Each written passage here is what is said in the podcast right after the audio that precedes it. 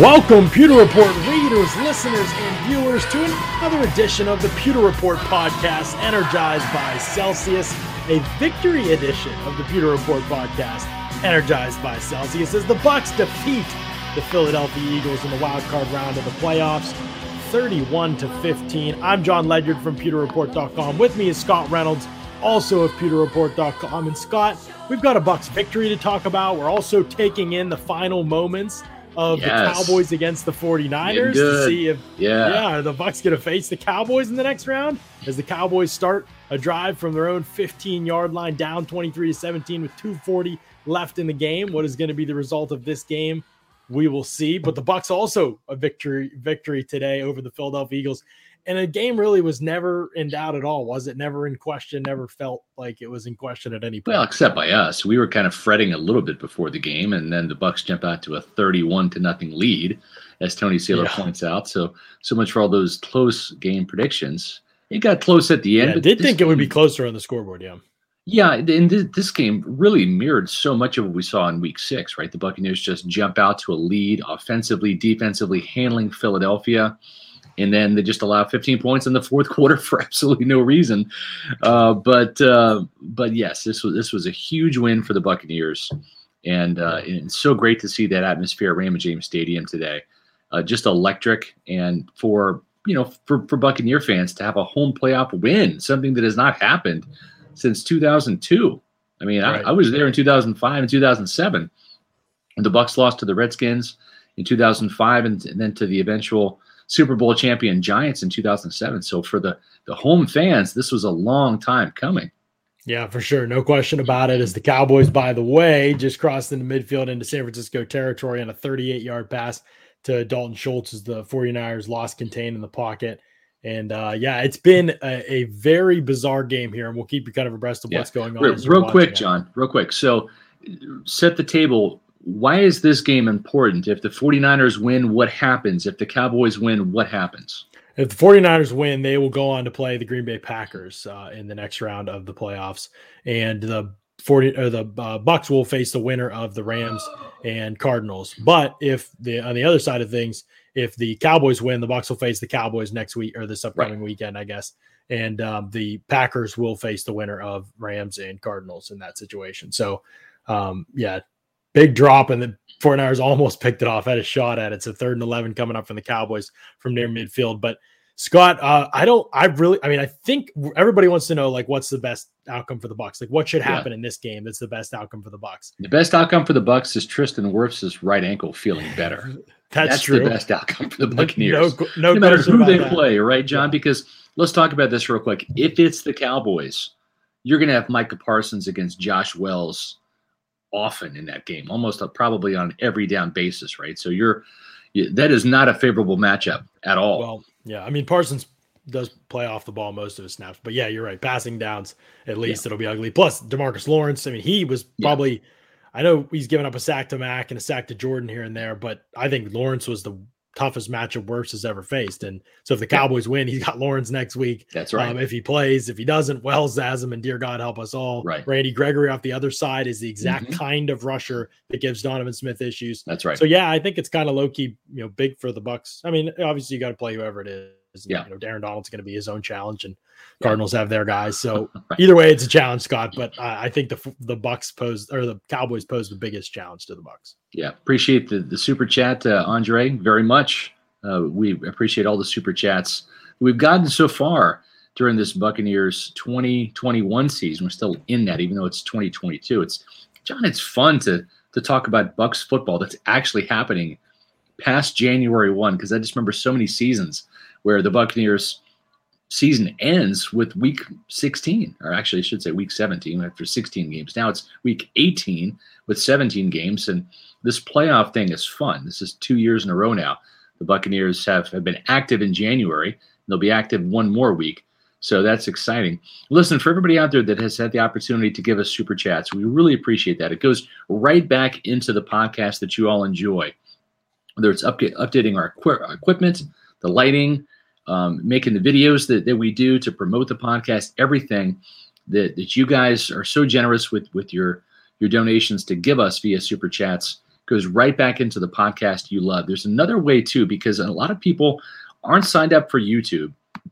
There's another way you can give back, and that's donating to Pewter Report via our own website. Go to pewterreport.com backslash donation. And you can you can do that. I know we've got several people that that send in donations this way. So we're going to promote this again. We appreciate all the support that you guys have donated. The great thing is when you go to pewterreport.com backslash donation you're going to have the opportunity there to make a one-time donation as little as $10 that's it $10 if you can uh, give 25 50 or 100 that's that's great too. But you can also become a monthly donor. We're starting our monthly donor program again for as little as $3 a month, you can give, think of it like an internet tip jar, right? You like John's Bucks briefing, you like my SR's Fab Five, you like our up to the second injury reports from Matt Matera, JC Allen, you like our game coverage, you like the Pewter Report podcast. For as little as $3 a month, you can become a starter.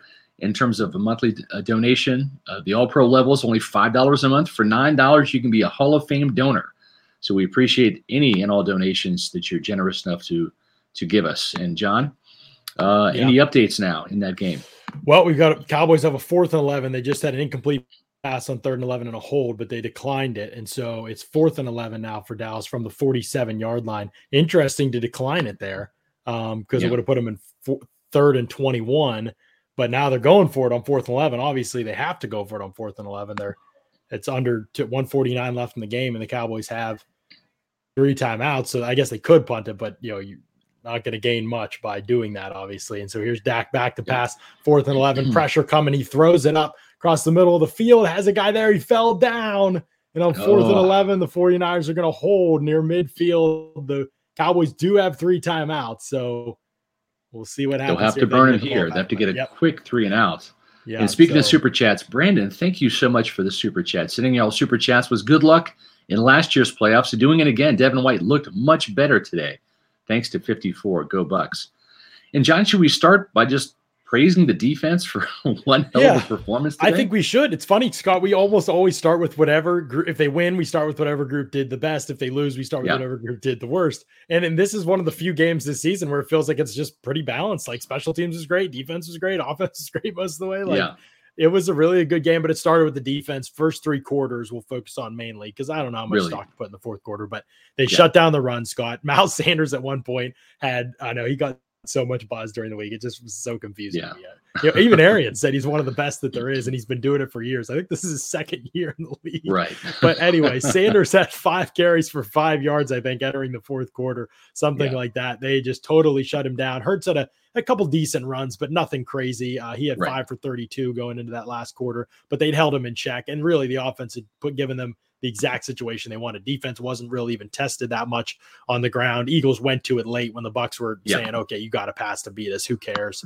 Um, but it was a it started there, right? Dominant run defense on the, a couple early drives, three and outs for the Eagles were so big early in the game. I think they gave them the one first down on the offside, yeah. but that was it, Scott. And they shut down the run, and the Eagles, you know, Hurts is really through the first three quarters of both their matchups, he's just massively struggled as a passer. And yeah. Bucks played great in coverage, but Todd Bowles has just been being able to not blitz as much, put more numbers into coverage was huge for the Bucks early on in this game. They yeah. blitzed the on occasion, and they got home and they did, which was great. Uh, mm-hmm. but that was a big, big part of why that they ended up winning this game. It really was, John. When you look at, at the cornerback play, I was I was thrilled beyond belief by not just the play of Carlton Davis. who was much better against the run. You you pointed out how Davis really needed to feel better uh, in last week's uh, game against the, the Panthers. I thought both he and, and and Jamel Dean played exceptionally well against the run on the perimeter. Dean had seven tackles. Davis had five. They only credited Davis with one pass breakup, but he had three, according yeah, to my, to my count. I mean, he dropped three interceptions, so that's three right. pass breakups in my book, right there. Dean also had had a pass breakup, so both of those guys played exceptionally well. John, it's almost like, and I don't know because I know that that uh, you know they, the guys drink Gatorade and water and stuff, but it's almost like like they were drinking a Celsius before the game. You know? Mm. Not sure about that, but but Devin White, I know I did. Devin White looked like yeah. he did too. And who could blame him? Celsius powers active lives every day with essential functional energy. I'm rocking the wild berry here. So many great flavors, so much great taste, Scott. And uh, yeah, you can find them on on uh, pewterreport.com. You can click the banner ads, Amazon, do the subscribe and save option, or go to Celsius.com. Use the store locator. Find out where these amazing, tasty variety of flavor energy drinks are near you with no sugar in them. They're great for you. They give you the energy boost you need without the crash, and you can get some going to your house today. It's a great deal. And they've got the fast protein bars too that are going out there, and you can get them right now, 20% off, Scott. Uh, the white right. chocolate, uh, white chocolate cookies and cream, and the caramel peanut crunch, both outstanding flavors, truly terrific. My best protein bars, honestly, that I've ever had. And, John, they taste uh, like candy bars, if we're being honest. Yeah. They taste like Amazon. candy bars, they do. Yeah. Yep. And you can get them if you click the link down in the YouTube description. You can get them right now uh, and you can uh, get yourself some of these great protein bars for 20% off. Use that promo code 20 fast start. That will allow you to get these things coming to you on the regular as well. Let's talk so about that. Defense, of those, Scott. Yeah. So many of those protein bars taste like sawdust, right? Or, yeah. or like wood chips. I mean, these are just tremendous uh, tasting protein bars. Right. The 49ers trying to run down the clock here. I believe they're in a pretty good situation to be able to do so here. And at least if the Cowboys get it back, it's going to be minimal time left on the clock unless there's yeah. penalty or something happens here. So we'll see. Uh, Steven mentions Dean tackled exceptionally well today. Yeah, Dean had a great game other than falling down on the play that Mike Edwards had the interception. yes but that was great. I mean, the complementary defense today was so big, yeah. you know, guys picking each other up, and you could see the, the importance of having the depth that they have defensively, but also having so many more players on the field together. Yeah. And honestly, man, it might have been a huge blessing. I, and I don't see this to be mean to him. And obviously, I hope he's, his hamstrings doing right. well, well, but not having Sean Murphy-Bunting out there might have been addition by subtraction to the max because they played Winfield in the slot more. They didn't get too cute with it. I thought. I thought Winfield was able to play near the line of scrimmage. He got a ton of pressure as a pass yeah. rusher in this game. He's a good tackler on the line of scrimmage. And Mike Edwards played deep and he played well and he played in the slot some and the box some. And yeah. having those three for the Bucks defense. Maybe Kid can't do it every week, but there's just no question to me. They're just a better unit when Mike Edwards is on the field. There's no doubt about it. Nine tackles for Edwards today. Nine and that huge wow, interception. That's crazy. I did not know that's going. Yeah, nine led, tackles. Led the Bucks with nine tackles. Was everywhere. That's exceptional. In the slot, out deep, and certainly covered the ground when uh, I think it was DeVonta Smith who got open when Dean slipped down, and uh, and Edwards was Johnny on the spot right there to pick off the pass right at the front pylon in the end zone, and uh, that was that was a huge play in the second quarter for the Buccaneers to preserve that lead and keep the Eagles out of the end zone. So that was uh, a tremendous play by Edwards, and I, I, agree with you wholeheartedly, John. I mean, you and I are are not bashful when it comes to to our affection for Edwards as a player. This guy is he's absolutely a playmaker. Um, led the Bucks in interceptions this season, despite not even being a full time starter. But that's just yeah. the talent that he has. And keep in mind, he missed three games due to that suspension. Right? How many more interceptions could could he have gotten? And also, if you go back to that Colts game, right, he punched the ball out. Lavonte yeah. David recovered. That was a big turnover in that game. So Edwards is a big play waiting to happen, and certainly was a huge factor today. John, I thought the safeties in general really yeah. played well today. The cornerbacks did, but I mean, Jordan Whitehead two tackles for loss.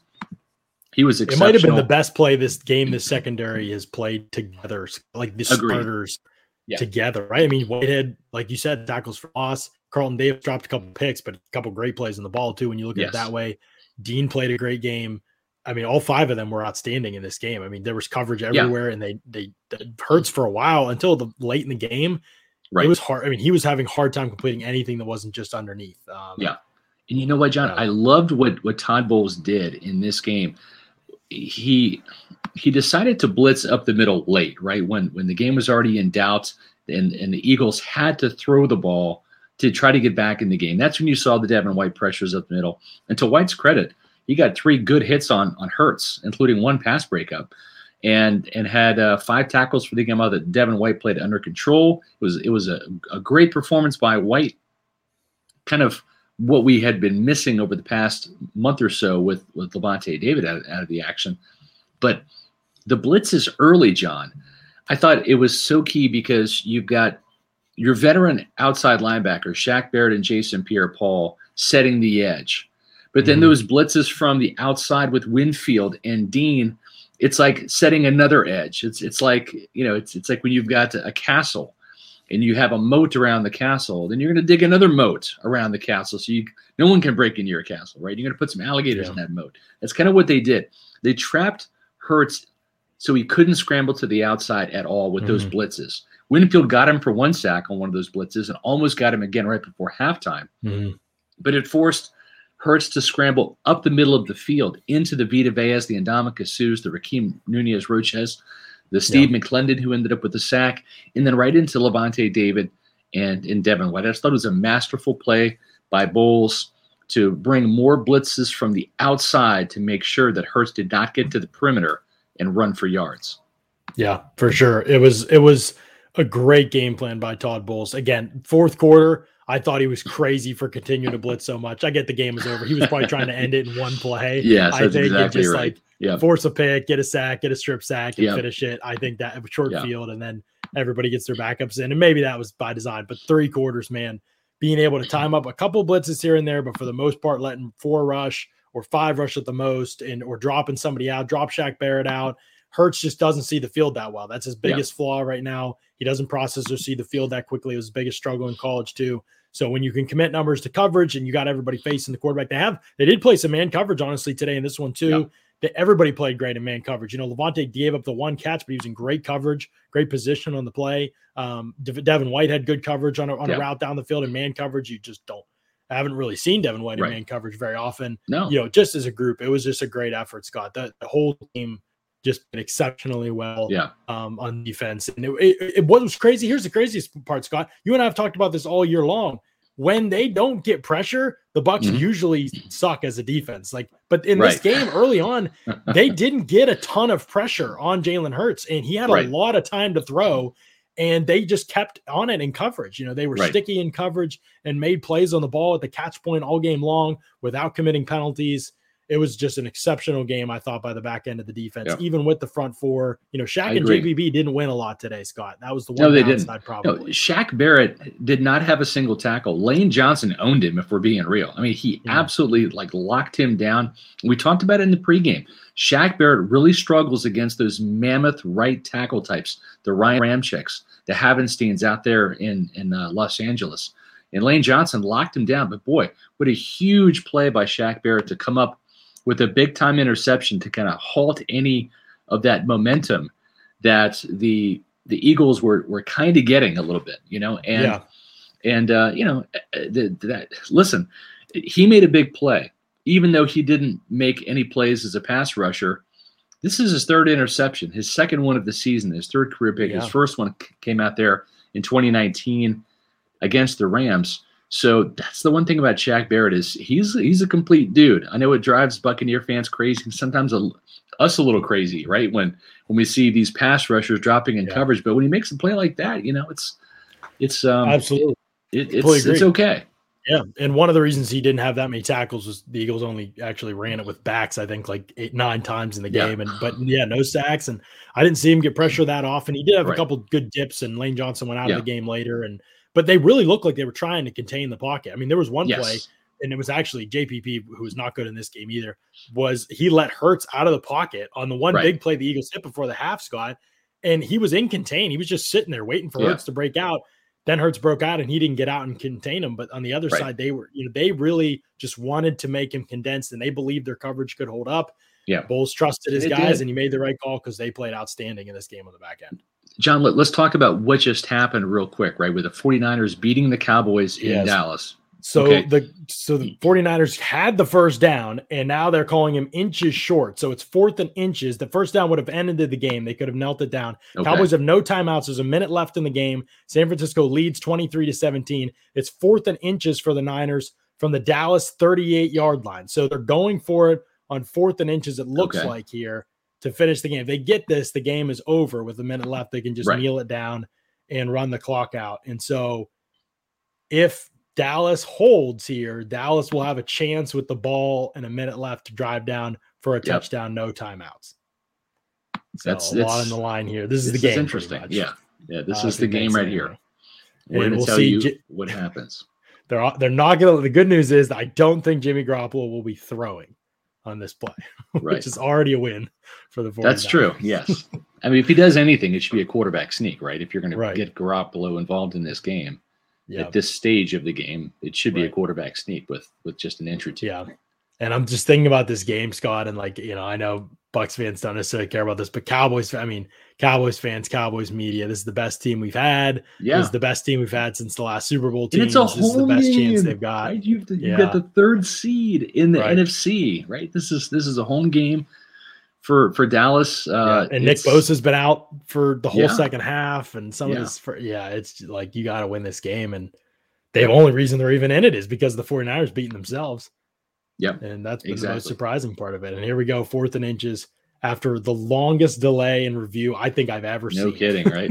like this is unbelievable.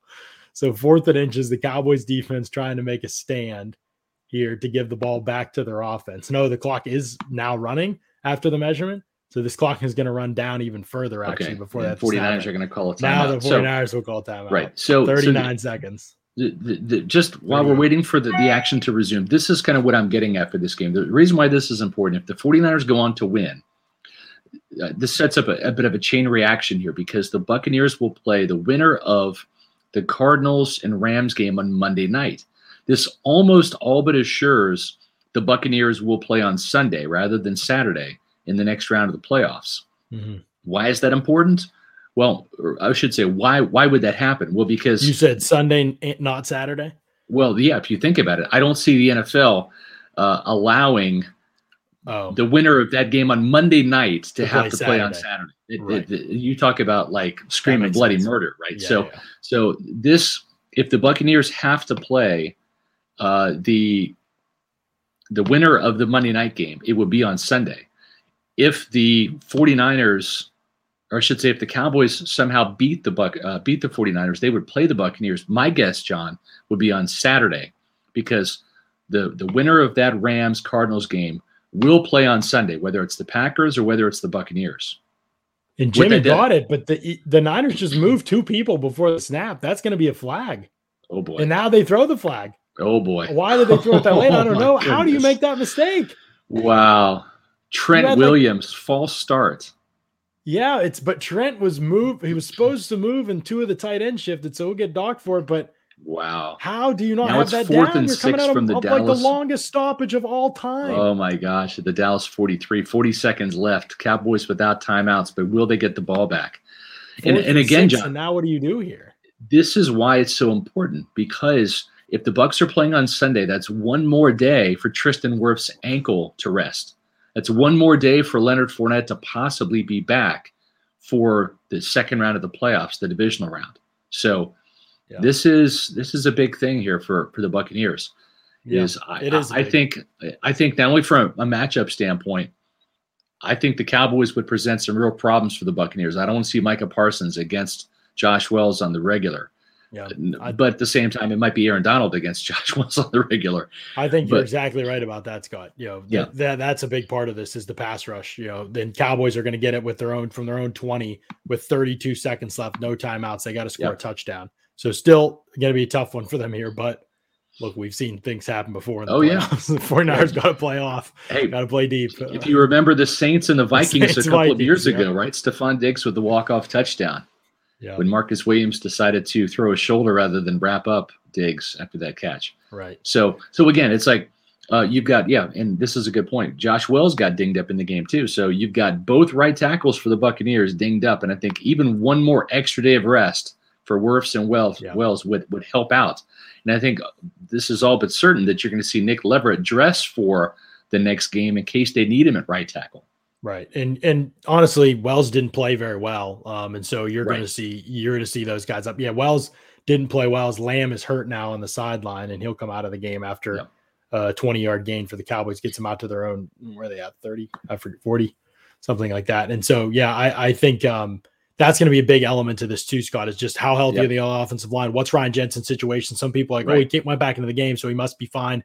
Not necessarily the case. He may play, but what kind of condition is he going to be in? That's Yep. a different story. At the He was in 50 pain. yard line now, Dak Prescott with a, a short 10 yard pass to Tony Pollard runs out of bounds at the 50. So they've at least got a chance for Hail Mary. 24 seconds left. Yes. Yeah.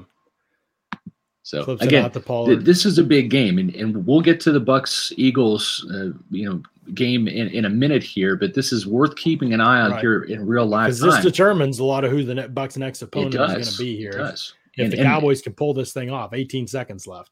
And with with the with the Rams and the Cardinals playing on Monday night, they're all but assured to be playing on Sunday.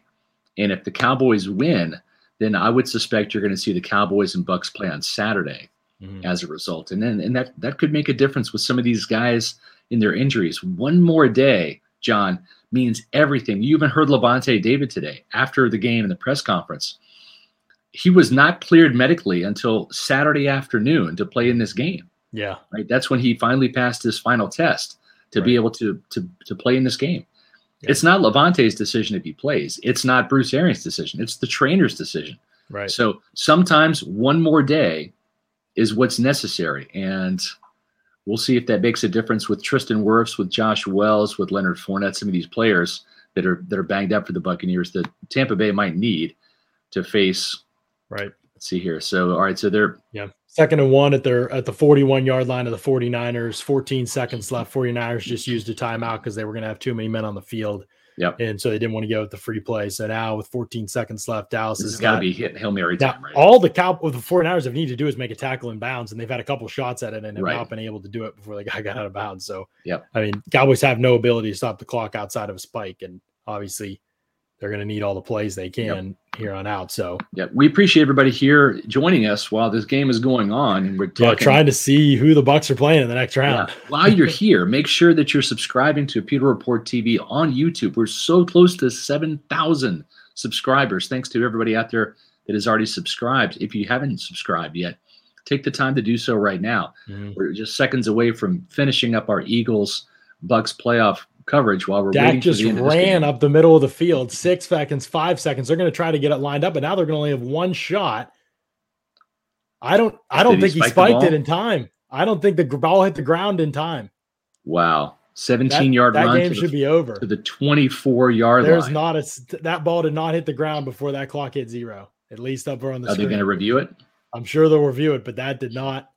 That spike did not happen. What a strange decision. A Dak Wow. run up the middle of the field got them closer to the 49ers 24. Yeah. But I mean, that basically killed Game the over. The game is over. That's Game it. is over, The game is and- over. And they're right about that. The game Yeah. is over. And so the 49ers win the game 23 to 17. An absolutely bizarre Wow. play call there. Basically just lost the game for them. The ref Yeah. has to be able to spot this ball. They don't take that into account to the Cowboys. That's the fact that like that's still got to happen and that's out of their control if they run the Yeah. ball there, Scott. So they basically Yeah. just left the game in the officials' hands to try and catch up to the game. And, and the official probably is doing what he can, but like you got to be smarter than that. You can't leave the ball in their hands in that situation. So anyway, Cowboys lose. That fan base is going to be heartbroken. Dude, They really oh thought god. this was their year, and they don't even win a playoff game. Oh, that's sad. Unbelievable. But the Sad for 49ers move on to the 49ers will play the Packers. And so now the Bucks can turn their attention. They've got either the Rams or the Cardinals Yep. who play on Monday night. So either way, it's Right. going to be a day less of rest. So, so something to factor in there. Plus, Right. it's, it's night game, right? It's it's not it's a night, isn't it? Um, game? what, yeah, it's the eight fifteen at night. Yeah. Yes, so correct. So you're so they're so it's a short week for whoever that is. No question Yeah. about it. Uh, it's a short week, and not just that. You're talking about two West Coast teams, John. One of those teams has got to fly all the way across the country, Yeah. right? good point. So uh, this this is worst case scenario for for one of those teams, whoever's going to advance, to have to face the Buccaneers on a very short week, right? I mean, Yeah. it's it's Monday. It's one thing to play Sunday night. This is Monday night, so you're Right. not going to get done, and especially if it's this game is at Los Angeles, right? So let's say that the Cardinals win, they have to fly back to Arizona. That's going to consume mm, a good a good chunk of the day on Tuesday is the travel and sleep and the rest. You're going to have Wednesday and Thursday and Friday, three days to really prepare and practice. And one of those days has to be the player's day off, which is going to be Tuesday.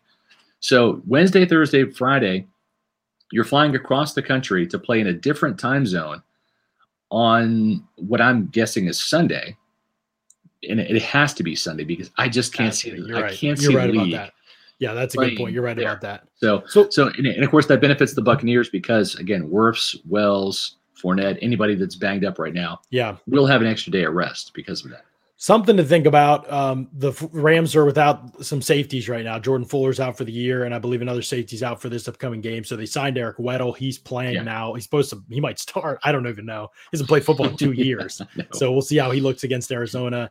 I think everybody would, if you if, Bucks fans are honest. I mean, Sean McVay's destroyed Todd Bowles, so they probably yeah. would rather face Arizona. I'm sure. Yeah, I care have they faced Arizona? They have not faced Arizona in 2019, the team. In 2019. in 2019, which was Kyler Murray's rookie, rookie season. Yeah. And it, it, it, came down to really a Jamel Dean interception right. picked off Kyler Murray in that game. But, yeah, so uh, you know, a huge track record to go off. Murray's such a different player from then. Oh, big time, yes. And you didn't have Tom Brady at quarterback that year. You had Jameis Winston too. Yeah. So, so yes, uh, I I think Buccaneer fans will be wanting the Cardinals to win that game. The Cardinals. I think the Rams are going to win though. I think so, too. I do too. But I'm just saying. Yeah. Uh, maybe Matt Matthew Stafford has a Matthew Stafford type meltdown. He's had those before. He has not played nearly as great down the stretch as he did when the Bucks played them in uh, in Week yep. Three. DeSean Jackson is is not on the team. DeSean Jackson really carved up the Buccaneers with a couple of mm-hmm. deep catches, including a big touchdown. Yep. So that's a different element right there for for the Rams. But uh, I, I suspect, John, that you're going to have a ton of LA, the LA market is going to be tuned in to Monday Night Football, right? The Phoenix and Arizona market is going to be tuned in. And I think the third largest market is going to be Tampa Bay tuning into tomorrow night's game. I know I'm going to be watching it just to see who the Buccaneers are going to play yep. in the next round of the playoffs at Raymond James Stadium. Right. Oh, I'll be watching it for sure. And you know, Arizona has played better than than losing four or five, but losing four or five is losing four or five. It doesn't. Right. You don't get uh, per, you know, performance points or anything like that. It's the reality is you lost four or five games finished, and now you've got a team against the Rams that you lost to last time you played, and Aaron Donald had 14 pressures. Yeah. In one game, Scott, against the Cardinals, the last time he played them. This is you, you don't have to get cute. It's still going to be a challenge the, right. The Buck would obviously be in a better matchup when they face a team like Arizona, which has questions on their interior offensive line, even questions to tackle, an unproven playoff quarterback in Kyler Murray, Andre Hopkins injury. We don't know what his status will be moving forward, if he'll be able to come back if they right. make it to the divisional round there's just no question you'd rather face them than Stafford yep. and Kupp and OBJ and Higbee and the offensive line is like the number one in pass protection outside of the Bucks. Yep. And there's just no and Aaron Donald. Like you'd obviously mm-hmm. rather face the Cardinals. We don't, you know, the Bucks are going right. to say they don't care, but we the Cardinals pulling the upset would be huge for the Bucks. It would. Now here's a crazy statistic when it comes to the Cardinals, right? So the Cardinals this year they've got one, two, three, four, five, six losses. Okay. Five of those losses have come at home. At home, John. This is the road team of all road teams this year. They've lost one road game. The Cardinals. One, the Cardinals. Wow. Guess where that, that one road game was? Where? Detroit. They lost to Detroit. That's it. They hope they have home. Was, they have home. That was brutal. Yeah. To Green Bay, to Carolina, to the Rams, thirty to twenty-three back on December thirteenth. Yeah. That's the most recent meeting between those two teams. So get them away from and home. Like the exactly. They lost to the Colts at home on December 25th, and they lost to Seattle in the last game of the season, 38 to 30 at home. They only have one loss on the road, and that was at Detroit. Otherwise, they're undefeated on the road this year with wins at Tennessee in the season opener, 38 to 13. They beat the Rams at LA 37 to 20 in week four. That was right after the Buccaneers lost yeah, to the Rams. one, right? Yeah, exactly. They beat the 49ers at uh, at home 17 to 10. Um, and and then they they lost. Actually, they, they swept the 49ers. They beat the 49ers 31-17 later. So you know they've they've done a hell of a job on the road this year. They they had a road win at Seattle 23-13. Uh, so it's it's crazy, but the Cardinals are terrible at home this year but they are yeah. very good on the road. So that that may give them a little shot of confidence, and the fact that they won at LA earlier in the season against Matthew Stafford and the Rams. Road field advantage for the Cardinals. I road guess. field advantage. I like it. Yep. That's where we're at at this point. By the way, if you were wondering, wow, I I've loved this day, and Chiefs and Steelers are about to start, and I'm looking for a place to lay down some money and win on some of these player stat lines you can do it over at Underdog Fantasy with the promo code right. Pewter P E W T E R. They will double your first deposit right now up to hundred dollars. You can put that money in and go put down some money on some of these player stat lines over under for some of these players in tonight's game. you can double your first, you can win up to 20 times the amount of money. If you get a pick five right, you win up to 20 times the amount of money that you put in with Underdog Fantasy. So go over there. The app, the interface is awesome. The app is great. You can download that for free. It's so easy to use, so easy to understand. I love the the aesthetic is terrific. Uh, check out Underdog. It's a fantastic app. It really is. Uh, get yourself some easy to use. Uh, win today. Okay, let's talk a little bit, Scott, about uh, the what this game, how this game unfolded for the Bucks offensively. Love the approach. Thought they went out pass heavy. Yeah. They were clearly going after him. Brady just knew everything they were going to do, man. I mean, like we talked yeah. about, I think, on the live stream a lot, but Brady finished this game. I don't think he had an off-target pass in the entire game, Scott. I mean, really, yeah. 29 to 37. The couple of passes that were incomplete were they're either dropped or they're right on the money, contested. Like Breshad Perriman couldn't help come up with a tough one on the sideline, had one yeah. good hands, another one off his hands on a game. Tyler Johnson dropped one, Giovani Bernard dropped one. I mean, it was a clinic by Brady. He was just he really was his own. The only time he struggled was when they put him in tough down distance. He got sacked in a couple third downs, and they yep. The offensive line was definitely not their best day. The injuries, I think, were definitely a part of that. Obviously, yeah, Josh Wells sure. was pretty rough, but he, other than that, offensively, yeah, it's still the same concerns though, Scott. Like if this offensive line can't be a leader, if Wirfs is banged up, Jensen, and they're not 100 right. percent, or Wells is in there, and if the depth wide receivers don't step up, because they were okay. I mean, Tyler Johnson came back, made yeah. two catches, I think, in this game. But correct, you, you, know, he's the reason they're off the field on an early third down against a better team. That's a game changing yeah. play. Those are the guys are the concern moving forward. Perriman's got to be better than this yeah. uh, moving forward. But honestly, Mike Evans was so good today, Scott. It just didn't matter. Yeah, I mean, Mike Evans. It, it, it's it's almost like like you could, if you rewind the clock to 2015 and 2016, where where Mike Evans was the offense. I mean that that's the that's the thing. Mike Evans has to play great from here on out. And the thing is, is when you look at at Evans over the last couple of years, certainly last year and, and into this year as well, he's been so selfless of a player. And you hear Brady and Arians and everybody mm-hmm. talk about it. it. It doesn't matter if Mike has one catch or nine, if he has 117 yards or 11 yards, if he has a touchdown or or no touchdowns at all the thing is, they're going to need those 100 yard games from Evans going forward. He's going to have to play like this week in and week out, all the way through the Super Bowl if they make it that far. And the good news is, he's capable of doing this. He's capable of dominating. He tore up the Packers in the first quarter of that game in the NFC Championship game. And against the, the Washington football team in the first round of the playoffs, the wild card round, John, mm-hmm. uh, he came through with 100 yards, and we didn't even know if he was going to play in that game last year because he tweaked his knee in the end zone after getting his thousand yards right. against the Falcons. This guy's mental and physical toughness is just sensational, and I think that that he's he's so used to being the focal point of the offense early in his career. Mm-hmm. And honestly, I, I think because of his selfless nature, he loves the fact that he's got a Chris Godwin who emerged you know, really in 2018. His rookie season, Godwin wasn't Chris Godwin, but Chris mm-hmm. Godwin became Chris Godwin in 2018, 2019, and, and, into this season. And then, of course, the addition of Gronk, a real playmaker at tight end.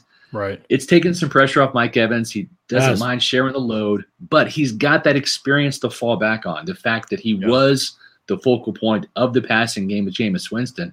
But what he's seeing now, John, is smarter throws by Mike Evans, or I should say by, by Tom Brady yeah. to Mike Evans, rather than the jump balls that can get that, picked off if they're not accurate throws like we saw yeah. so many times from Jameis Winston. The deep play touchdown was just such a good throw. Going across it the was. field like that, oh, engaging yeah. his speed. It was just a perfect throw, hit him in stride. But Evans after this game was absolutely hilarious. Just a terrific interview after the game. He said, they said, you know, Greg, I think asked him, what do you think about your performance despite, you know, all the guys that were out and hurt? And what do you think about your production? He said, I did decent. There's a couple other plays I could have been better at. Perimeter blocking, that effing touchdown I could have had. right. And he said the word yeah. in the first half. But I did a solid job. I was waiting for this moment. Whenever the ball comes my way, I try to make a play. And he just went on the, the yeah. whole thing. You know, they just asked him a couple questions about, and every question was just like, and he was 100% honest. Like, he was just yeah. like, yeah, I should have probably had it. He had 10 targets. He caught nine of them in this game. Right. Like this guy, the only one he didn't catch. I mean, he's right. He could have made a play on that touchdown. Right. It was a perfect ball from Brady. But that's a tough catch. Yeah. He was just insane. Nine catches, 117 yards, did everything team asked him to really uh, yeah. was terrific. And he'll need yeah. to be moving forward too. The test will get harder than this. He said it today, you know, I would have liked to see more man coverage. I'm sure that he would, but the rest of the receivers would not. He was asked which team he wants to play in yeah. the next round, and he says, "Whoever plays the most man coverage, please." That's right. And Speaking Dallas of, is out now, so yeah. I don't know that he's going to get that wish because right. we'll see how much the Rams do. Uh, they'll do a sum, I'm sure, but yeah. it's funny because he wants that, but I don't know that that's the best thing for the rest of the guys on the team for Agreed. sure. Matt, you're out here with us, and uh, you were watching this game as well, Matt, and seeing Mike Evans do what he does he really put the team on his back today. I thought we'd see a bigger game from Gronk. Gronk played great when he was targeted. He just wasn't uh, as big a part of the passing attack as I thought he would be. Instead, a lot of it was Evans. They get move him around. They get two big plays to him from the slot. He was just outstanding in this game. Yeah, absolutely. And I love too that, you know, Mike drops the F bomb and he, he, and he's mad one because he didn't make the catch, but two, yeah. the first thing he said was, "Yeah, I could have done a better job blocking." And we know Bruce Arians blocking the perimeter. he loves a blocking wide receiver. And it's like yeah. that's the first thing he thinks of. But yeah. yeah. I mean, we we spoke about it before the game. Um, you knew that Mike Evans and Gronk had to be the top two elite guys. And, you know, Gronk was solid, five receptions, 31 yards, and had the touchdown where he was wide open, where any three of us could have made that catch. Um, but Mike, well, not, know, not me. I, have got bad hands. Well, you got you got the bad finger from blocking the punt. I do have the bad finger from yeah. blocking the punt. That's a fact. Um, yeah, but uh, Mike, again, the expectations were all on him, and he surpassed it with flying colors. And it wasn't just that he, you know, he put up the stats of nine receptions, 117 yards, and a touchdown. The way that he was making plays, I thought was was very intriguing. It wasn't just the downfield type of stuff. Like he was catching screen passes. I was like, oh, yes. Mike Evans, like you know, trying to make moves downfield. Uh, my favorite catch, obviously, the touchdown was insane, and I didn't even know Mike had that in him to flip into the end zone. Like I know he's a very athletic there, guy and he could jump high, but yeah, to stay in bounds and then decide to flip after was great. But I love the third down he re- reception that he made, uh, where he dove across the field and he caught it about like the three yard line. That was probably mm-hmm. my favorite play from Mike Evans in the whole game. But yeah, he was an absolute monster. He dominated out there. They needed him to dominate, and you know he brought it today. And yeah. that's a great sign moving forward that more than anything else, they're going to get Mike involved in different ways. They're not just going to use him down the field, yeah. what we're used to, but they need Mike in different ways. And this was a good sign to start out the playoffs. Right. John and, and Matt, we're, we're getting a lot of questions about Tristan Wirfs' ankle. And, and as I said at the beginning of the show, you can take it as a good sign that Wirfs was able to at least go back in the game and give it a try. I, I hope they ruled he, out significant damage. Yeah, exactly. At the same time, though, that ankle is going to swell through the night, and he's going to get treatment right. for it, obviously. But but it's going to be a lot worse tomorrow than it was at any point today. Mm-hmm. And so that that's the biggest concern is how much can they get the swelling down during the week? How much mobility is he going to have as the week goes on? That's going to be the thing. Um, it should we, be noted that Tristan Wirfs missed the first snap of his career today. He has yeah, never come yeah. out of a game, even a game that was a blowout, because they don't. Yeah. You only have eight linemen, and he's he and Cappa got to stay in. So he's now right. Cappa's the only guy that's played every snap for the Bucks this season. But yeah, he is. He does not come out of an NFL game until today. So still in the regular season, he hasn't. But yeah, and and kudos to Ryan Jensen. I mean, he was in some serious pain. That is one tough sob right there. You know, and I, I'm not saying Tristan Wirfs isn't because not all ankle injuries are, oh, right, are the right, same. Right. But man, Ryan Jensen was in some serious pain. He got his leg rolled up on by Donovan Smith, who got blocked uh, on on the goal line play, and and Jensen. Uh, I, I, I was in the Pewter Report group text. I was texting JC at the stadium. You know who's who's taking those reps on the sidelines? Who's snapping to Brady on the sidelines mm-hmm. while the defense was on the field? Is it Hainsey? Are they going to put Hainsey out there? Is it Mar- Marpet? Are they going to move Marpet over to center and then put Stinnie in? And we never got the answer. What was our answer? Nobody, because Ryan Jensen was going back in. So that guy is just he an absolute stud. Yeah. Yeah, no question. I got to say this though. We got to get straight on this. I need everybody to hear me. So if you're listening to the show, listen to me. Please. Bruce Arians does not decide who goes back in the game right. when they're injured. He doesn't decide it. He has no say in the Tristan Wirfs. When the doctors tell him Tristan Wirfs has been cleared, he feels good, he's ready to give it another shot. He says, okay. When he sees that he's not good, then you take him out. And he did right. after the three plays. And I'm right. not saying the, the doctors didn't screw up. I'm just saying Tristan Wirfs was not put back into the game by Bruce Arians. I don't know how many responsibilities you think a coach has on the sideline. Yes, yeah. I think it's great that, that once he saw it, he got him out. That then it becomes his responsibility. Yeah. Once you see it, you know he can't go get him out and keep him out, and they did. But up until that point, he is managing the football game. Like he is yeah. not evaluating injuries and watching players go through warmups and looking at their x-rays and like he right. has none of that stuff. He goes solely off of what doctors tell him on the sideline. If they tell him a guy can go and a guy can play, he plays them yeah. and they go back in the game. It's that simple. And if Wirfs right. was a part of that decision too, he obviously wanted to try and go. Right. That's how it works. So anybody blaming Arians for that is just yeah. wrong. He does nothing not to Arians. do with that decision. It's now, not Harold Goodwin. It's not right. Byron Leftwich. It's not right. Joe Gilbert. It is the trainer and the player. That's, That's right. the That's conversation right there. Yep. And if you want to blame them, okay, it's too far distance for me to blame them. If they'd kept them in the game, yeah, I'd be blaming everybody. They didn't. Different situation with the starters staying in as long as they did. That is Bruce Arians' decision to say, right. okay, we're taking starters out now. That yeah. to me was foolish. I agree with everybody who's saying that. But I right. need to color the distinction for people. That's a great Bruce point, Arians John. is not watching to see if players are healthy enough to come back in the right. game. He has a staff for that. They just tell him, and he says, "Okay." He can't right. do all of those things. Yeah, he's got a whole he's got a whole team to worry about, not like monitoring Tristan Wirfs on the sideline while the sure. defense is on the field. And he's got to take you know what the, the trainer, the head trainer, or the, the assistant, one of those two is responsible for going over to Arians and letting him know what the status of the players is that, that are injured as well as the coordinators, right? Because they got to know like who am, I, who am I putting in this next series or this next package on defense or whatever, right? So that's what that's where the trainer informs the coach. The coach has nothing to do with that. You're right, John. Right. Uh, John, I want to get your thoughts on this because you and I talked at halftime, and Matt, I'll get this off the screen so we can see you. I'll read it quickly from Nathaniel Pitts. My only question for the night, as I sip a new blueberry pomegranate Celsius heat, choice. Why can't Ke'Shawn Vaughn break a tackle? And when he's not trying to avoid tackles, why does he have his teammates tackle him for him? So I thought Vaughn played pretty well. I said it at halftime. He had a 17 run, 17 yard run to start the game, but John, he didn't do much after that, right? I mean, I know that the the Eagles were keying on him in the second half and they're trying to run the the clock out and preserve that lead. But your yeah. thoughts on Matt and, and John, your thoughts on Ke'Shawn Vaughn?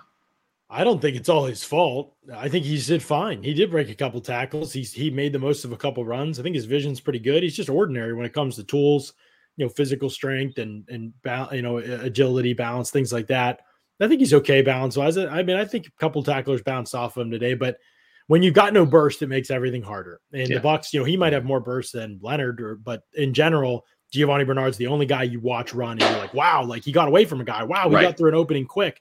And you could see that today. I thought today was some vindication for like the whole Giovani Bernard should be running the football more. It makes no sense yeah. that Giovani Bernard is not running the football more than he is in this game. 13 carries, 44 yards. He lost, right. you know, a bunch on that one that carries at the end of the game, obviously. Mm-hmm. But overall in this game, I thought that he ran the ball better than other than better than the other guys did.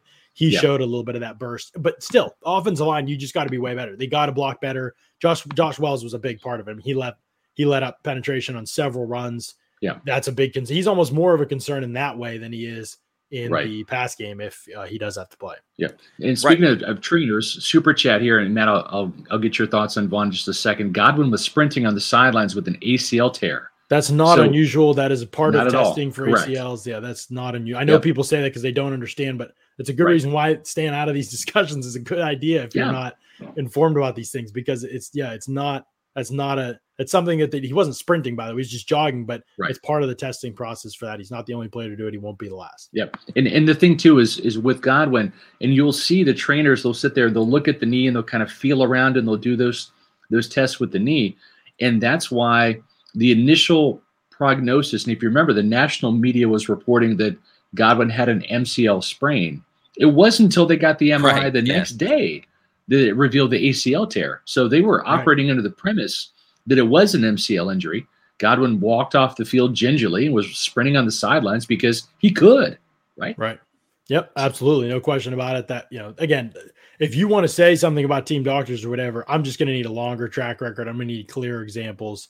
I'm not going after, I have no vantage point there, and I nor do I have medical expertise to be able to comment on it. I think these kind of things happen with every team and every game, and you just notice it because it's your fan base. But did they was it good they got Wirfs out of there? Yes, that was important. They got him out of there. There was no reason for that. And maybe they made a mistake putting him in. I am not saying they didn't. It sure looked like he was not able to go, and you would think they would have been able to tell that a little bit by the sideline. But sometimes the contact reveals that. Obviously, we've never yeah. seen him get run through for a sack like he was right. on that play, yeah. and so that's a pretty clear indication yeah. that you're not right. So you can put an asterisk by the sack that that, Trist, that Tristan Wirfs gave up there. That's an asterisk. Right? Yeah, that doesn't count. That's like right. you know.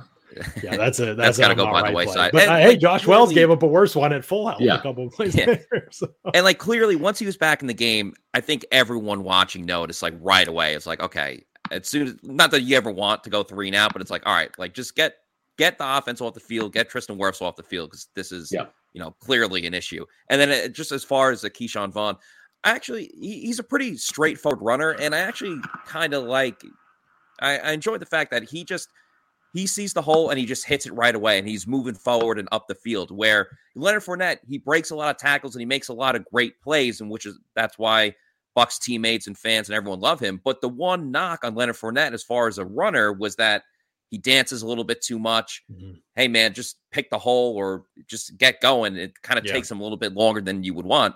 Ke'Shawn Vaughn, he's just following his blockers. And like mm-hmm. you said, John, it, it's on the offensive line for when they yeah. weren't really getting the ground game going but he just follows his blockers. He hits the hole right away, and I kind of enjoy that because we haven't seen that as much with with Bucks running back. So I think right. he's solid, you know, in his role. Obviously, when Leonard Fournette comes back, he'll be the number one guy. But yeah, right. yeah as a backup, I don't think you could really complain about what no. he did.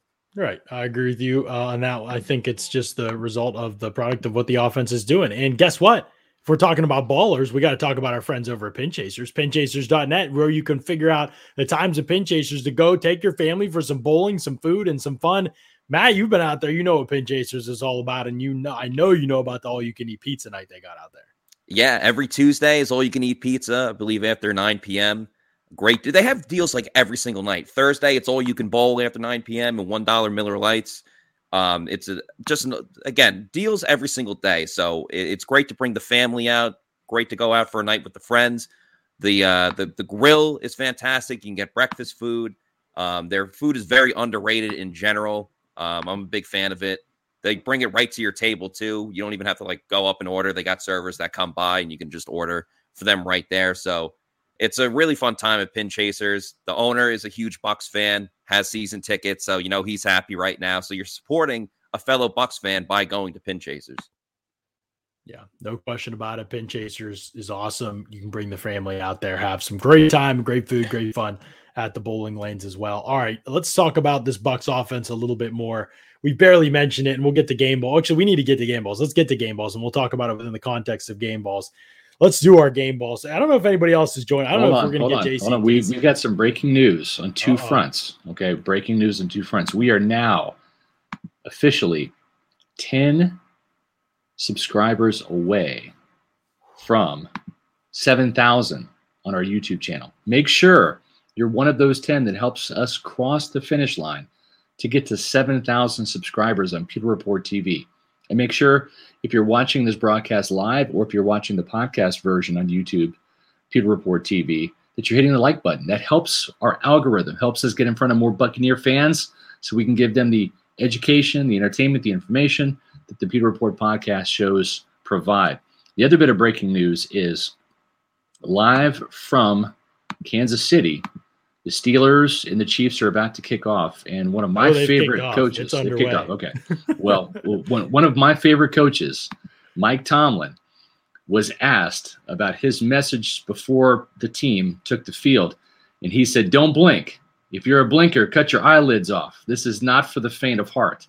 So I don't know if he was if he was telling that to his players to expect a massacre at Arrowhead, or if they're going to shock the world tonight and beat the Kansas City Chiefs in one of the toughest venues to play, which is Arrowhead. the second one. But yeah, hey, hey, they got to three it out on their first. That's right. First yeah. offense too, and first defense, so they got yep. the ball. Oh, so we'll man. see what happens, but. No question about it. They've got their work cut out for them tonight, I think. But all Bucks fans should be pulling for the Steelers, right? I mean, one less good AFC yeah. team to worry about if you do get to the Super Bowl, right? well, yeah, I, I guess sure, you can look yeah. at it that way. Although they took care of the Chiefs last year, thirty-one to nine, right? Super Bowl. Right. But would you rather play the Titans or the Chiefs if you're the Bucs? I'd rather play. The I'd rather play the Titans. I think. yeah, I'd much rather play the Titans. Right? Yeah. or the Bengals. No, yeah, Derek I think I'd rather face them yeah. than Mahomes. I'm not saying those guys are good, but I'm just right, right. Right. Look no at that. About it. All right, let's give these Manscaped game balls. JC and Casey, right, they're, they're they were at the stadium today. They're they're tired. They're not coming. They're not showing up to this game. That's this, that show. You got the Game reads, Scott? You got. I know I you're always excited for this part of the week. I'm, well, it's not just me who's excited, John. I think everyone listening is it's, excited, right? fans I mean, are is, clamoring for this read. Yeah, this is this is the the Manscaped read, and I've got new copy here, which I've not read yet. So there's a good oh. chance I'll oh. be laughing along with you guys as we as we as we find out exactly what Manscaped has us promote this week. And the great thing about this is Manscaped. You know, they got this special offer 20% off free shipping using the promo code pewter20 so that's that's what you got to do. You got to make sure that you use the promo code pewter20 folks. So hang on. Here we go. All right. There's nothing like the NFL playoffs. Move over, Bills Mafia. It's time for Balls Mafia with our sponsors of today's show, Manscaped. That's tremendous.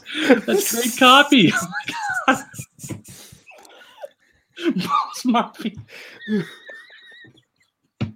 oh my god, how can I do this right now? They're they're here mafia. to remind you that the recipe balls for mafia. success in the playoffs is to protect your franchise quarter balls.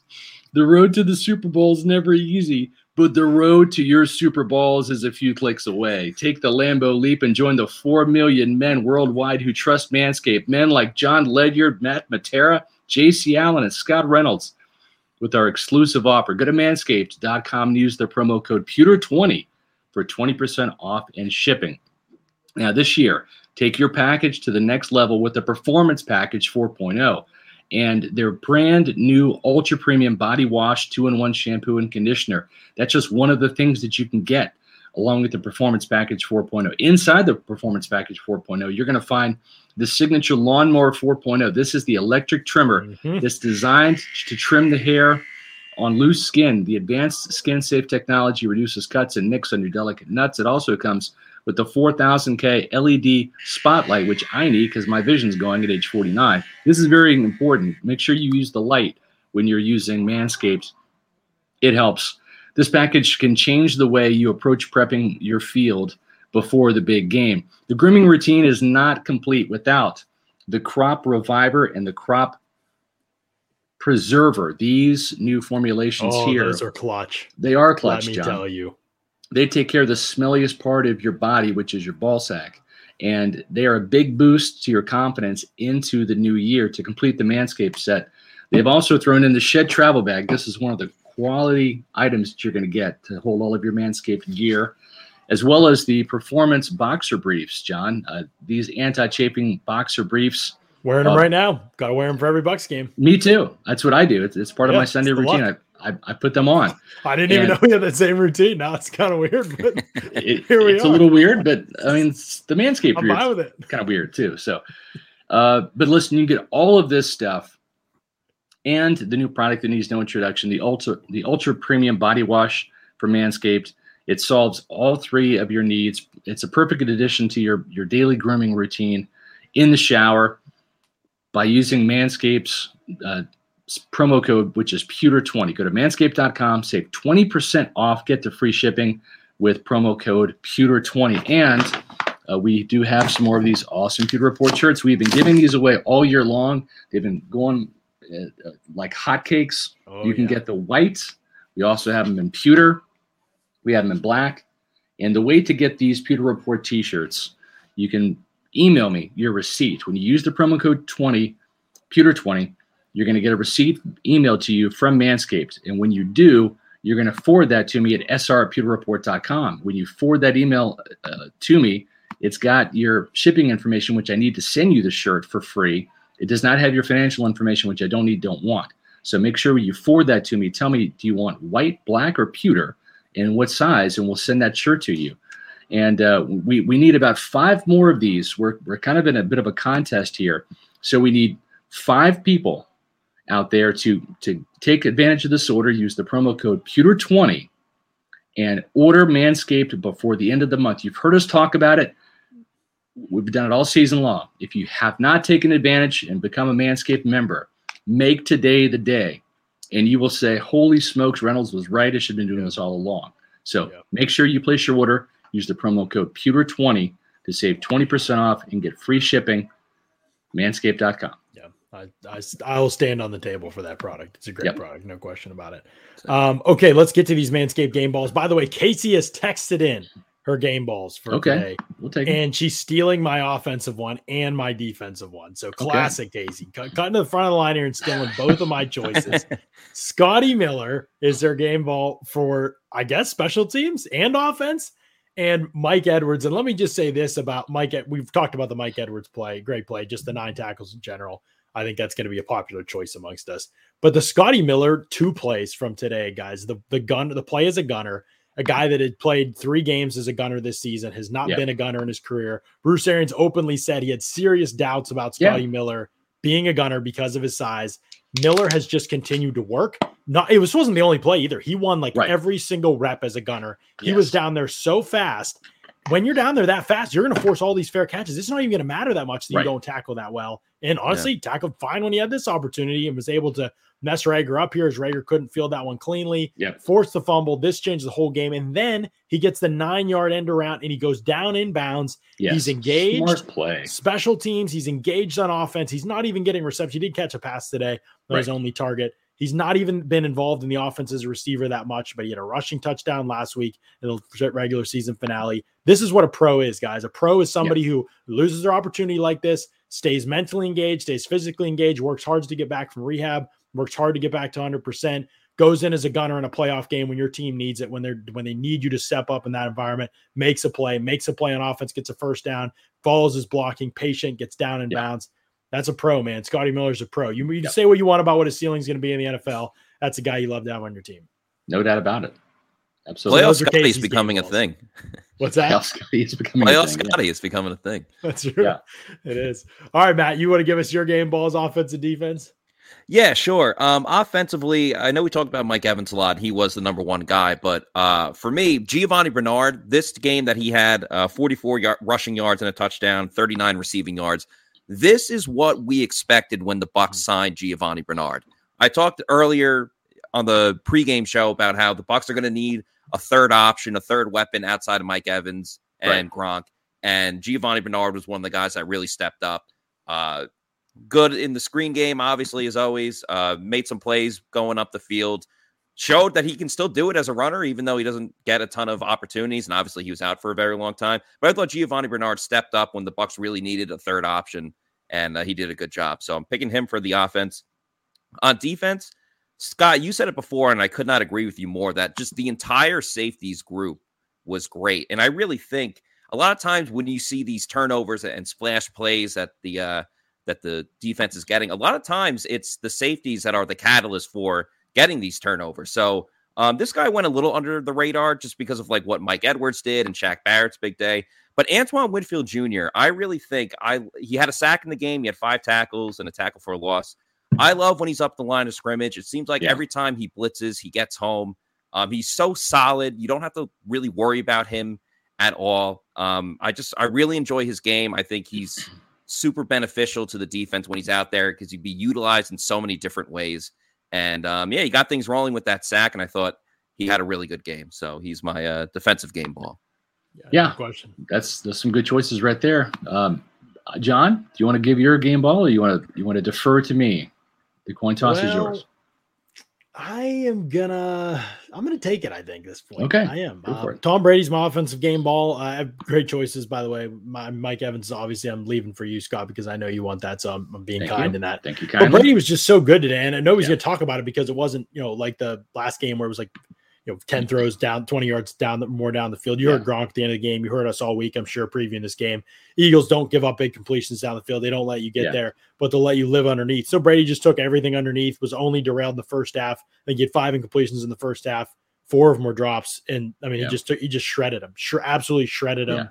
It was, it was no contest for Brady at all in terms of being able to get the ball out quickly, accurately to receivers I John, think he missed I, a throw in the whole game. He was just. I, uh, forgot what Arians said exactly, but it was something to the effect of once he figures you out, man, yeah. like it's over. Like, He's going to eat you alive. He figured the Eagles out before yeah, the. Yeah. He figured the Eagles out before the first snap. and so it was just. Yes. It was curtains. Um, yeah. Once really these guys was. remember they could catch, it was it was a wrap pretty quickly for the Eagles defense. They just had no answer for Brady, and I thought there would be way more man than there was from the Eagles. There was some, but it wasn't as much as I thought there would be. I again, I just thought you're going to challenge these receivers. It gets very interesting, by the way. Let me just touch on this, Scott, because I know people, I think fans will be interested mm-hmm. in this. going into now whoever they play, the Rams or the Cardinals, people need to understand the Rams with their top three corners this season, the top four corners, none of them have played. None of their top three corners have even played 17% of their snaps in man coverage this season. This mm-hmm. is about as low a man coverage team with yeah. Jalen Ramsey. They're right. about as low a true man coverage team as you'll see. Now there may be some pattern matching. You pick up guys in zone, and, and yeah. you're pretty aggressive man in the way that you match. Yeah, routes he, even Mike Mike Evans even said that that Darius Slay did a little bit of that today, right?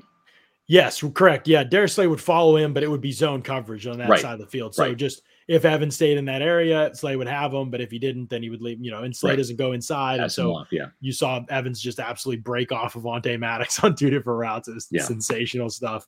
He's such a good route runner. It's such underrated part of his game.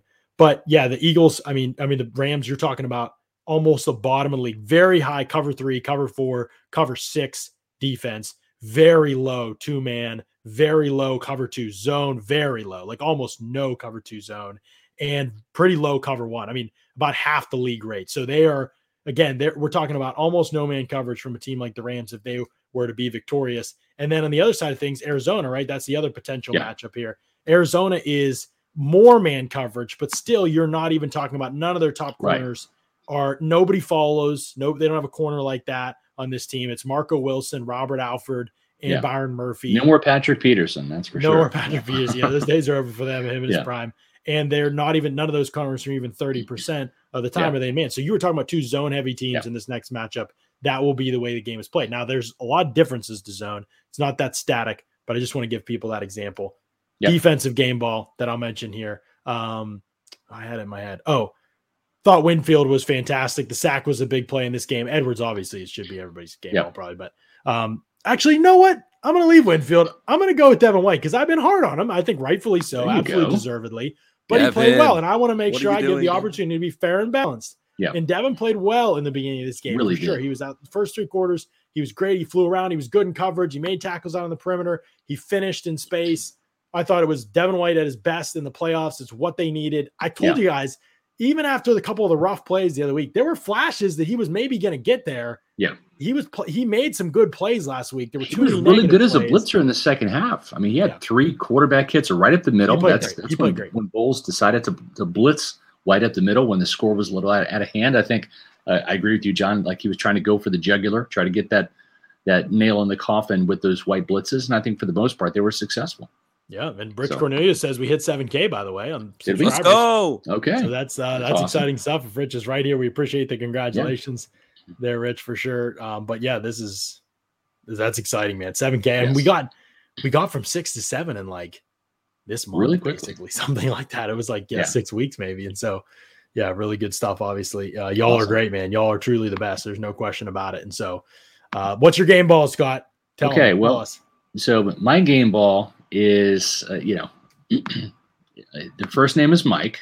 Okay, the last name is Evans. We're going to go with Mike oh. Evans oh. because I have been following this guy every second of his career since his first round draft pick in 2014. I saw this version of Mike Evans a long time ago. A lot of Buccaneer fans that remember that certainly did. I mean, this this guy was the passing game. He was the offense for so long. So now that they need him to kind of resume that role, and he even kind of out targeted and outshined Gronkowski today. That might not be the case every week from here on out, but certainly was the case today. This guy stands and delivers, and he he just made big play after big play, first downs and a touchdown. So uh, he definitely gets my my game ball on the offensive side. Now the defensive side of the ball, uh, his first name is Mike, and it's Mike Edwards. Mike Edwards. So we're gonna go double Mike, Mike squared, whatever you want to call it. You and I, John, we've been on this guy since he was drafted by the Bucks at a Kentucky right? And I remember Jason Licht saying, you know, there was a lot of Wildcats that that year that came out in the draft, and Jason Licht said we brought a lot of these guys into the building, and we asked them if you could take one of your Wildcat teammates with you to play in the NFL, who would it be? The answer was not first round pick, all SEC, all American Josh Allen, the pass rusher. Their mm-hmm. answer unanimously was actually Mike Edwards, who was a team captain at Kentucky. Mm-hmm. And we kind of see why. This guy is a big play waiting to happen. and came up with a huge interception, bailed out Jamel Dean, who played a great game. It's just that, that Dean fell down on that play, but it saved the touchdown. Then he finished with nine tackles. Was really stout against the run. Was making tackles downfield in in coverage, and I just thought that that, uh, that Edwards played a phenomenal game. And um, listen, Jordan Whitehead has earned a, mm. a contract extension. Whether he ends yeah. up taking it or whether he ends up getting more money elsewhere, that's going to be determined in March, right? And so you've mm-hmm. got you've got Winfield, right, who is an absolute stud, star in in the making. You've got Whitehead, who is a perfect fit for this Todd Bowles defense. Okay. And then you've got Mike Edwards. Now the thing is, is, is you got to find a way to get Edwards on the field, even if Whitehead comes back. Maybe it's the nickel, right? I mean, but Sean Murphy Bunting's yeah. the nickel corner. Absolutely. There's, there's just magic happens when Edwards, Winfield, and Whitehead are on the field together. Yeah. I mean, it, at what point do you look at your what you're doing and just say, you I, am sorry, Sean Murphy Bunting, but Jamel Dean has played better this season. There's no doubt about it. No doubt. You need a playmaker it. on the field like Mike Edwards, man, and all the defensive rotations too. Like he allows you to do a lot of different. I mean, he's deep. Yes. He's in the slot. He's blitzing. You know, he's in the box. Like he and Winfield are kind of interchangeable that way, and Whitehead is just is thinking that, so. John. You're right. Just thinking that. You know. Yeah. Winfield in the slot. This was the most we've seen him, I think, in the slot all season was in this game. And I'm curious to look at the tape and check the numbers on that tomorrow yeah. snap counts. By the way, if you're looking for content on this game, folks, as we wrap it up, most impressive, most disappointing. Both of those are up by Scott and Matt over yeah. on the site. We got the gamer up there. We got uh, the injury report up there. If you're looking for more details and the quotes on those injuries, they're up there as well. We're going to get a bunch of stories. There are a lot of good quotes from players. We're going to get some stories up, mostly for tomorrow, because I know you'll be watching this game and probably going to bed. Yeah. But we'll get some stories up going out tomorrow. You'll have snap count analysis dropping tomorrow. The mailbag will be dropping tomorrow morning, and two point conversion will be dropping. Correct. So pewterreport.com is going to be bumping with activity and content. Yes. And then we've got the 4 p.m. podcast again That's tomorrow. Right. We'll have more thoughts on this game, more analysis of this game, and, and, and dissecting how things go moving forward. It's a victory Monday, and at 420, we're going to be doing roll call. So everybody that's, right. that's in here today, make sure you join us tomorrow afternoon at 4 p.m. Eastern. And and then what we're going to do is, is John typically comes on and wows us with some sort of – of amazing Buccaneer analysis and information and entertainment for for several minutes. And while he's doing that, I'm clicking where you guys are, are, are watching from, from around the state of Florida, from around the country, from around the world. So be sure you yeah. join us. If you're here listening to this podcast, make sure that you join us at 420 tomorrow on the Victory Monday podcast here on Pewter Report TV on our YouTube channel. And we'll have roll call and you get to tell us where you're you're listening and viewing from. And we always appreciate everybody joining us, as well as the super chats that you guys have been so kind to donate. And sometimes they come in a question form, sometimes it's just a $5 tip via the internet jar. So we appreciate you, Gizmo Snyder, and everybody else that has been been blessing us with the the super chats. Yep, absolutely. It's been great stuff. So we'll be back tomorrow, 4 p.m. Eastern on the podcast. Wednesday, Thursday. All 22 content will be up this week as well. Going to be a great week. Make sure you subscribe, Pewter Report TV. Make sure you're checking pewterreport.com. Wants to leave. It's one. To, we've been on for an hour, 12 minutes, Callie. I don't know what you mean I want to leave. I love doing this, but this I, is the I longest think he's talking about that Steelers Chiefs oh. game, John. I think that's what he's saying. Still close. Uh, do we close. do we want to watch this? Uh, do we want to watch bet what's left of Ben Roethlisberger? No, I don't. I don't think we do. No. But uh, no, gonna be working on some content and maybe checking out yep. the corner of my eye. So appreciate that, Stephen. Appreciate y'all. Obviously, you, we'll catch you again tomorrow yep. on another edition of the Pewter Report podcast. Out. Get Blaine. Out.